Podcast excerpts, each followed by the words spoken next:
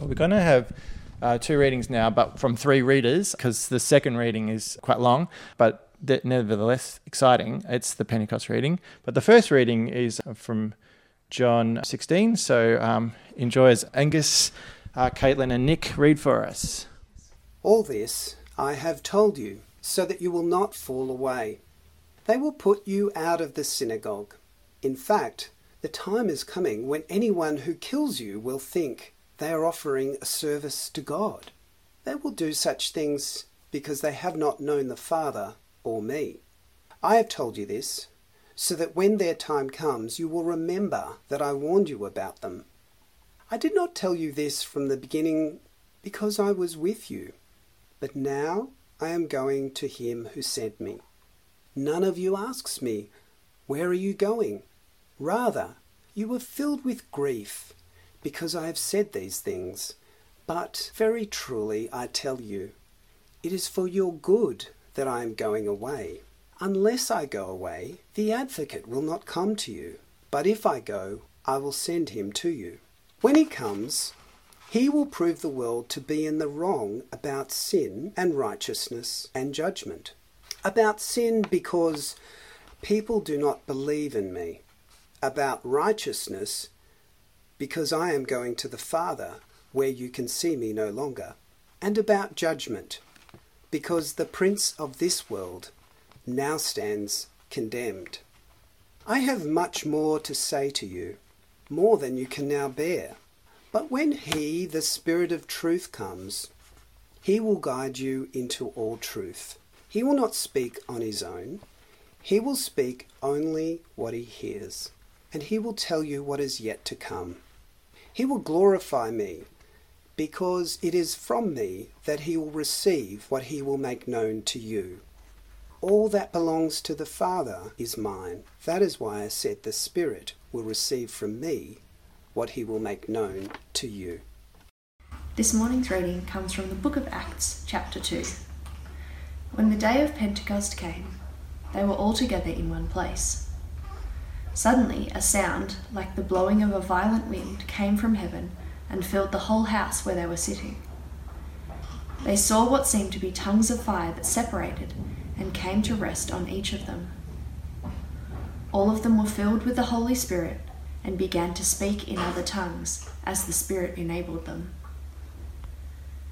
Now there were staying in Jerusalem God fearing Jews from every nation under heaven. When they heard this sound, a crowd came together in bewilderment because each one heard them speaking in his own language. Utterly amazed, they asked, Are not all these men who are speaking Galileans? Then how is it that each of us hears them in his own native language? Parthians, Medes, and Elamites, residents of Mesopotamia, Judea and Cappadocia, Pontus and Asia, Phrygia and Pamphylia, Egypt and the parts of Libya near Cyrene Visitors from Rome, both Jews and converts to Judaism, Cretans and Arabs, we hear them declaring the wonders of God in our own tongues. Amazed and perplexed, they asked one another, What does this mean? Some, however, made fun of them and said, They have had too much wine. Then Peter stood up with the eleven, raised his voice, and addressed the crowd. Fellow Jews, and all of you who live in Jerusalem, let me explain this to you. Listen carefully to what I say. These men are not drunk, as you suppose. It's only nine in the morning. No, this is what was spoken by the prophet Joel. In the last days, God says, I will pour out my spirit on all people. Your sons and daughters will prophesy. Your young men will see visions your old men will dream dreams. Even on my servants, both men and women, I will pour out my spirit in these days, and they will prophesy. I will show wonders in the heaven above and signs on the earth below blood and fire and billows of smoke. The sun will be turned to darkness and the moon to blood before the coming of the great and glorious day of the Lord and everyone who calls on the name of the Lord will be saved. Fellow Israelites, listen to this. Jesus of Nazareth was a man accredited by God to you by miracles, wonders, and signs, which God did among you through him, as you yourselves know. This man was handed over to you by God's deliberate plan and foreknowledge, and you, with the help of wicked men, put him to death by nailing him to the cross. But God raised him from the dead, freeing him from the agony of death, because it was impossible for death to keep its hold on him. David said about him, I saw the Lord always before me, because he is at my right hand. I will not be shaken. Therefore my heart is glad, and my tongue rejoices. My body also will rest in hope, because you will not abandon me to the realm of the dead. You will not let your Holy One see decay. You have made known to me the paths of life. You will fill me with joy in your presence. Fellow Israelites, I can tell you confidently that the patriarch David died and was buried, and his tomb is here to this day. He was a prophet and knew that God had promised him on oath that he would place one of his descendants on the throne. Seeing what was to come, he spoke of the resurrection of the Messiah, that he was not abandoned to the realm of the dead, nor did his body see decay. God has raised this Jesus to life, and we are all witnesses of it. Exalted to the right hand of God, he has received from the Father the promised Holy Spirit and has poured out what you now see and hear. For David did not ascend to heaven, and yet he said, The Lord said to my Lord, Sit at my right hand, until I make your enemies a footstool for your feet. Therefore let all Israel be assured of this God has made this Jesus, whom you crucified, both Lord and Messiah. When the people heard this, they were cut to the heart and said to Peter and the other apostles, Brothers, what shall we do? Peter replied, Repent and be baptized, every one of you, in the name of Jesus Christ, for the forgiveness of your sins, and you will receive the gift of the Holy Spirit. The promise is for you and your children, and for all who are far off, for all whom the Lord our God will call.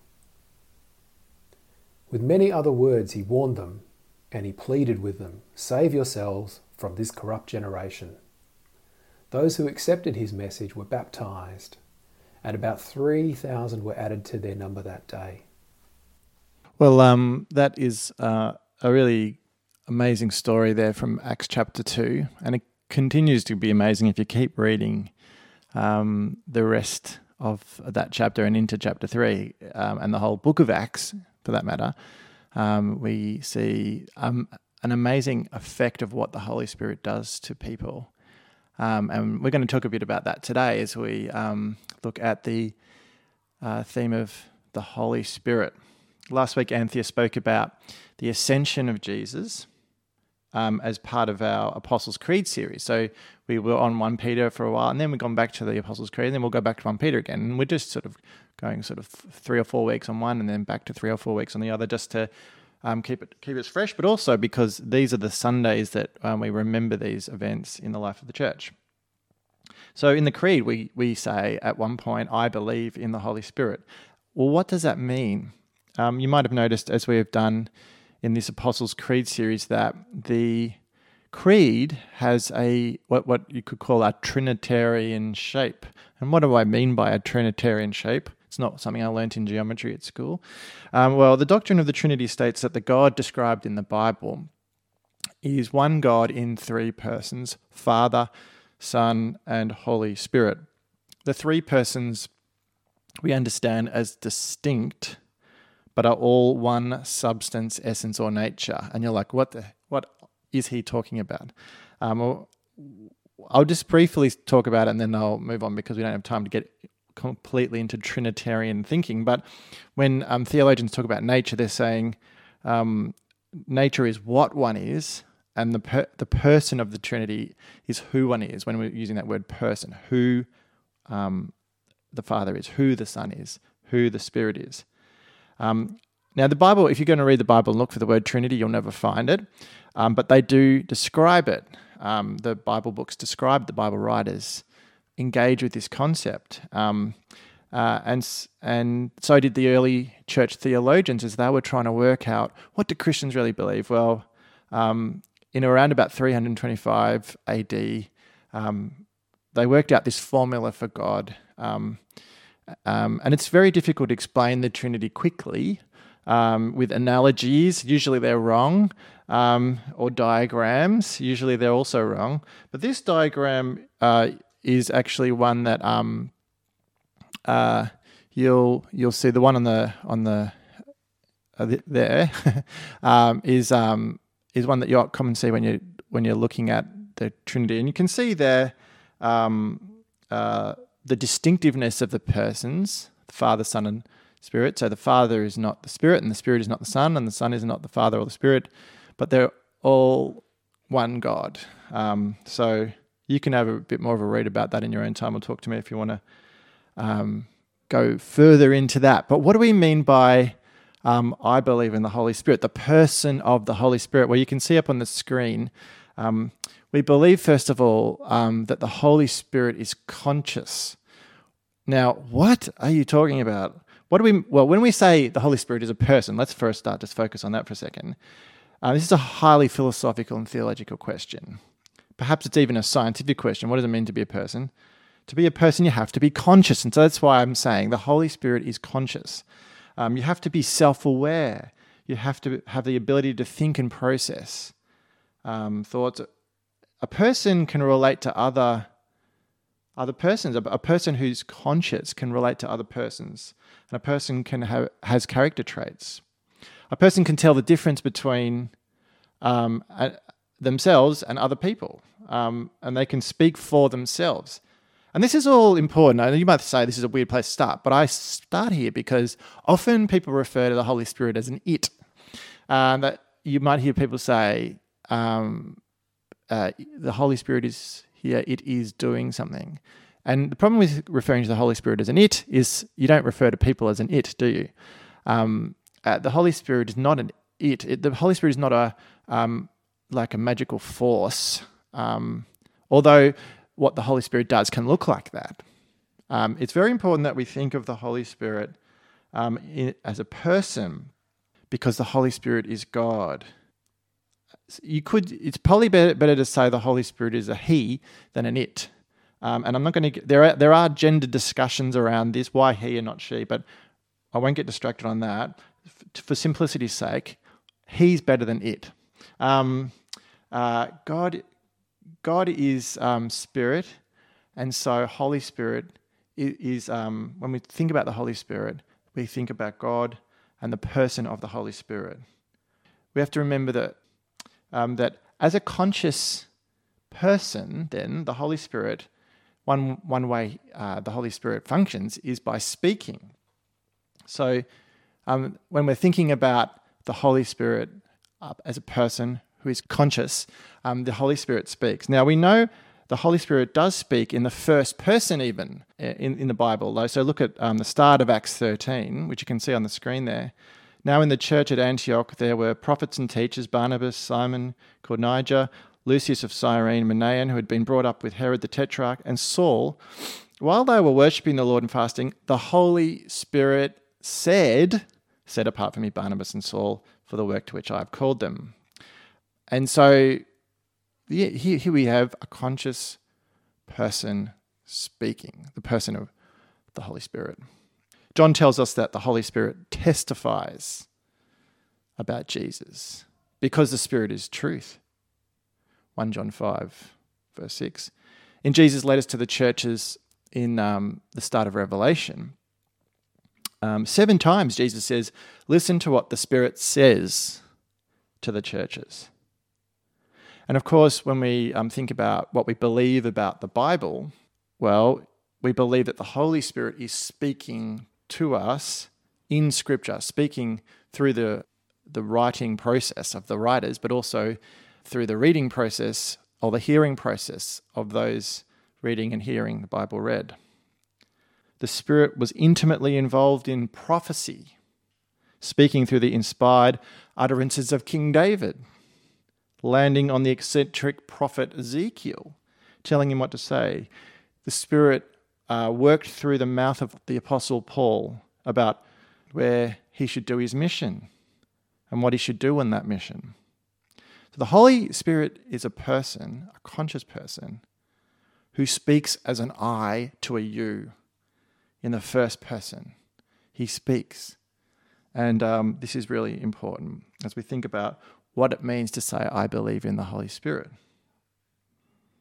The third thing we need to know about the Holy Spirit is the Spirit is a creating, a creating spirit. So the we first encounter the, the Holy Spirit in the very, I think it's the second verse of the whole Bible, Genesis chapter 1, verse 2, um, where it says, In the beginning, God created the heavens and the earth. Now the earth was formless and empty. Darkness was over the surface of the deep, and the Spirit of God was hovering over the waters. In this example here, the Spirit creates life, planting the divine seed, which eventually leads to the birth of Adam. And, uh, and then we see again the Spirit hovering in the start of the New Testament over the womb of uh, Mary and uh, planting the divine seed into Mary, and we see the birth of Jesus. Um, so you can see that in Luke chapter 1, verse 35. The angel answered, The Holy Spirit will come on you, and the power of the Most High will overshadow you. So the Holy One to be born will be called the Son of God. And we thought about that a few weeks ago when we had in the Apostles' Creed series the bit that says he was conceived by the Holy Spirit. Again, we're thinking about the Holy Spirit who is a creating person, person of God. The Holy Spirit brings order to chaos. The Holy Spirit brings something out of nothing. The Spirit worked in these special moments of creation at the beginning, at the beginning of the new creation, we see in the start of the New Testament, and at many other times as well. And this same Spirit, this same Holy Spirit, continues to work because his work is not yet finished. The, the Holy Spirit, he hovers over humanity creating a new community in the image of Christ. Well, also, the Holy Spirit is a unifying, a unifying spirit. If we return to the creation story in Genesis, we see the fall of humanity through sin, and this leads to a breakdown in relationships between men and women, and young and old. It also leads to a breakdown in the relationship between human beings and the rest of creation. There was once unity and order in the creation, but sin results in disunity and disorder. And in Genesis 11, which I've got there on the screen, we read of the story of Babel. The people in Babel become increasingly sophisticated and powerful, and they use this progress to mock God. But God is not threatened by them at all. Sarcastically, he said, if as one people speaking the same language they have begun to do this, then nothing they plan to do will be impossible for them. It's kind of being God's being sarcastic. Come, let us go down and confuse their language so they will not understand each other. So um, the result of that is that the people in Babel can no longer work together or share a common culture. They cannot form a common society anymore. And from then on, cultures would struggle to relate to each other, speaking different languages and having different values and, and, and different ways of living. And then they would fight over land. Humanity became fragmented as a form of judgment at that point from God. When Jesus, but when Jesus came, we started to see the reversal of this fragmentation of humanity. This a reversal of the curse of Babel. In our reading from Acts chapter 2, we saw the Spirit fall on the disoriented community of disciples. When the day of Pentecost came, they were all together in one place. Suddenly, a sound like a blowing of violent wind came from heaven, filled the whole house where they were sitting. They saw what seemed to be tongues of fire that separated and came to rest on each of them. All of them were filled with the Holy Spirit and began to speak in other tongues as the Spirit enabled them. See, the Holy Spirit is a is a un- unifying spirit. He, he unifies um, humanity because uh, see, see what we're seeing there in, Pente- in the Pentecost story, as we had read out to us, as they begin to speak to each other in different languages, the crowd outside, who themselves came from different language groups, were surprised to hear their language spoken by this group of Christians from Galilee. So, Pentecost, which is what we're celebrating today, is about the undoing of the fall of Adam through the creation of the Spirit empowered church. This new church, the body of Christ, is a new kind of society where the old divisions are torn down. Wow. Now we can say there is neither Jew nor Gentile, neither slave nor free, nor is there male nor female, for you are all one in Christ Jesus. This week is Aboriginal Reconciliation Week. And as we think about Aboriginal Reconciliation Week, we think about the fragmenting of our own society as we reflect on the need for reconciliation between Aboriginal and Torres Strait Islander people and non Indigenous people. The history of this nation is marked by the bloodstains of frontier violence, um, where thousands of Aboriginal people were ruthlessly killed. It is marked by the draconian policies of colonial governments that sought to control, assimilate, and erase the languages and culture, cultures of Aboriginal people. It is marked by racism and tragedy as children were forcibly removed from their parents. And so many of us rightly feel a deep desire for reconciliation.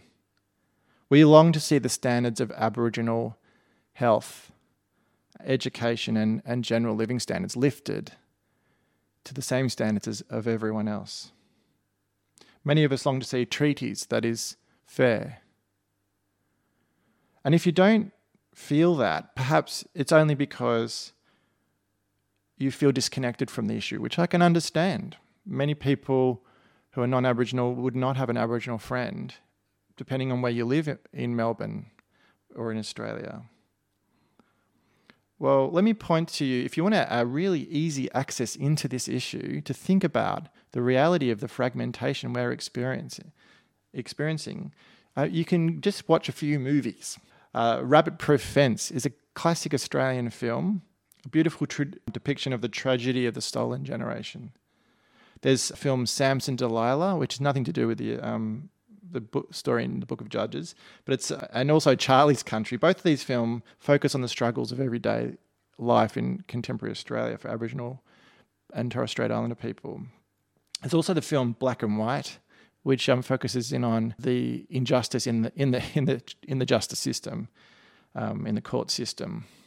Watch those films and um, even better get to know some Aboriginal and Torres Strait Islander people and your longing for reconciliation and justice will grow. Now, what we're talking about today as we think about the Holy Spirit brings to us good news, the good news of the gospel, which is this longing that we have in our hearts for, for humanity to be reconciled with, it, with, with itself is what the Holy Spirit ultimately provides. In my email message from this week, I said that reconciliation was only possible once we have reconciliation with God through the forgiveness provided by Jesus' sacrifice. What is also true is that God works by his Spirit to bring about this reconciliation, this unity, this reversal of Babel. There is neither Jew nor Gentile, slave nor free, male or female, indigenous, and non indigenous for you are all one in Christ Jesus. So when we say we believe in the Holy Spirit, we say we believe in the Spirit's power to bring unity to humanity, in the Spirit's function to reform, uh, reform the human community, which is not divided along racial, gender, or economic lines. We can think of the Holy Spirit as a, as a person of God who creates and recreates humanity into the restored image of the Creator God. If we read the end of Acts 2, we see that ideal humanity depicted. Um, it says in from verse 42, which we didn't read out, but I'm going to read now. Listen to this restored humanity at, at work. They devoted themselves to the apostles' teaching and to fellowship, to the breaking of bread and to prayer. Everyone was filled with awe at the many wonders and signs performed by the apostles. All the believers were together and had everything in common. They sold property and possessions to give to anyone who had need. Every day they continued to meet together in the temple courts. They broke bread in their homes and ate together with glad and sincere hearts, praising God and enjoying the favor of all the people. And the Lord added to their number daily those who were being saved. Notice this new spirit empowered unity and faith in the resurrected Messiah, Jesus Christ, do not cause them to be separate from the um, Jewish community that was around them. They still hung around the temple courts. In fact, the more they engaged and interacted with um, people who were not followers of Jesus, the more their church grew. The unity that the Holy Spirit grants does not cause the, the church to turn inward and, and ignore the outside world. In Acts, we see in Acts we see this powerfully demonstrated. The church in eh, described in Acts shows a connection between the community life um, and the favor that's shown to them. They, they, they experience favor, it says in verse 47. One thing that I'm excited about starting the new meals ministry that we've started is that um, we're serving the community around us, and this is what the Holy Spirit motivates us to do as we want to experience unity. We, we think as um, uh, Christians worshipping together at Merri Creek Anglican, there, we, we realize that around us in our streets, there are people who are struggling, and a meal can really help them. The Holy Spirit, as, as He empowers us to bring um, unity as the church, unity in the world, we, what we do is we focus not on, on our own individual needs, but we focus on the wider group. The Holy Spirit moves mysteriously in that the more that he creates unity in community, the more he transforms the community to reach out and serve those who have not signed up to the Jesus Project. So, as the apostles stood up and taught people that God loved them, the love that they showed others as a church demonstrated this. Well, also, as we think about the Holy Spirit being conscious, speaking, creating, unifying, we also think about the Holy Spirit empowering. When most Christians think about the Holy Spirit and what the Holy Spirit does, they will talk about the spiritual gifts. And this is because the New Testament talks about how the way the Spirit glues the community together and enables it to flourish and to experience that unity is to gift each person, every single person in the Christian community, with different talents to serve each other, which the New, the New Testament called, calls gifts. In this sense, there is diversity in the community. But this is a mutually beneficial diversity. Paul uses the image of the body, where each person is like a body part. Um, he says some people are like the eye, some people are like the hands, some people are like the feet, and the nostrils, and so on. Together, the body parts create a full body with Jesus as the head. And he says not everyone can be an eye or a nose or a, or a foot, and that's okay. You, each person's different and can contribute and that's okay. That's how it's supposed to be. So if you're a Christian and you're watching this live feed this morning or, or in your at your own time later on, then you have the the Holy Spirit living in you. And if you're not a Christian and you want the Holy Spirit to live in you and to give you these kind of gifts and to move in you in the way that we've been talking about, you know, you can ask Jesus into your life and say, I want to follow Jesus, and, and the Holy Spirit will enter you from that moment onwards. And the Holy Spirit will gift you in various ways. Perhaps you'll be gifted as an amazing prayer, or you'll be gifted in um, to, to, to use your um, skills in like cooking meals and having people over at your home in, in, in hospitality. And you might think, how's that special? Well, actually, it can be transforming for a community to have people like that living in their homes and welcoming people in. You might be gifted in wisdom and in understanding as a teacher or in your ability to tell other people about Jesus.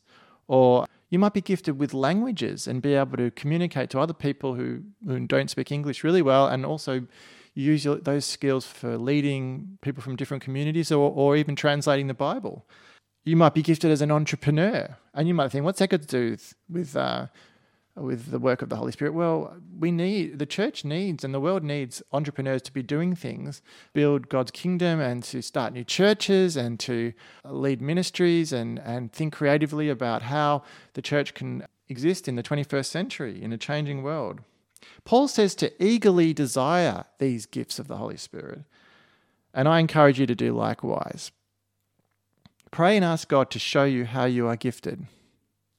I, I discovered early on that I can lead and teach, but that I have also a strong gifting in st- starting new things, and which is why I got into starting churches. And there is a sense in which the Holy Spirit makes us more truly who we're meant to be. So when I'm in that mode of starting churches, I feel like this is who I am supposed to be. The Spirit, He, he hovers over us, and like He did over the, the, the, the creation in the beginning, and He is with us when we are in our mother's womb, and He, he is with us when we take our first steps and when we laugh and cry with our friends at school, and He's with us all through our life, even in our death. And so the Holy Spirit is an empowering spirit. And la- lastly, and hopefully you're feeling this, now the Holy Spirit is an inspiring spirit. In our reading from John 16, Jesus says that he has to go away so that the advocate, he calls it the advocate, who is the Holy Spirit, can come. That's one of the names of the Holy Spirit, the advocate, describing what the Holy Spirit does. The advocate has a special role um, to testify to the truth and show the world what is wrong about with the world and what is true about Jesus. The advocate is, com- is also a comforter to us as he gives us assurance of our salvation. When the Holy Spirit fills and nourishes us, we are comforted and filled with joy. Even Jesus prayed when he was full of joy through the Holy Spirit. It says in Luke 10, verse 21. The, the Spirit inspires us to be filled with joy even when we face suffering and trials, like Paul and Barnabas when they were kicked out of Pisidian Antioch, or like the Christians in Thessalonica who were filled with joy by the Holy Spirit in the midst of severe suffering. You might be struggling right now with, a, with uh, maybe you've lost your job, or maybe you're feeling the loneliness of the isolation time. Pray that the Holy Spirit can fill you with joy, because that's one of the things the Holy Spirit likes to do. So, to conclude, when we say, I believe in the Holy Spirit, when we're reading out the Creed, the Apostles' Creed, I want you to be encouraged as you remember these six aspects of, the, of who the Holy Spirit is. The Holy Spirit is a conscious person who relates to us in our daily lives. The Holy Spirit speaks into a world that desperately needs to hear the truth. The Holy Spirit hovers over the creation and over us, creating new life and transforming hearts. The Holy Spirit unifies humanity where it has been fractured due to sin. The Holy Spirit empowers us to serve each other in the church. And the Holy Spirit inspires us with joy as He reassures us of our salvation.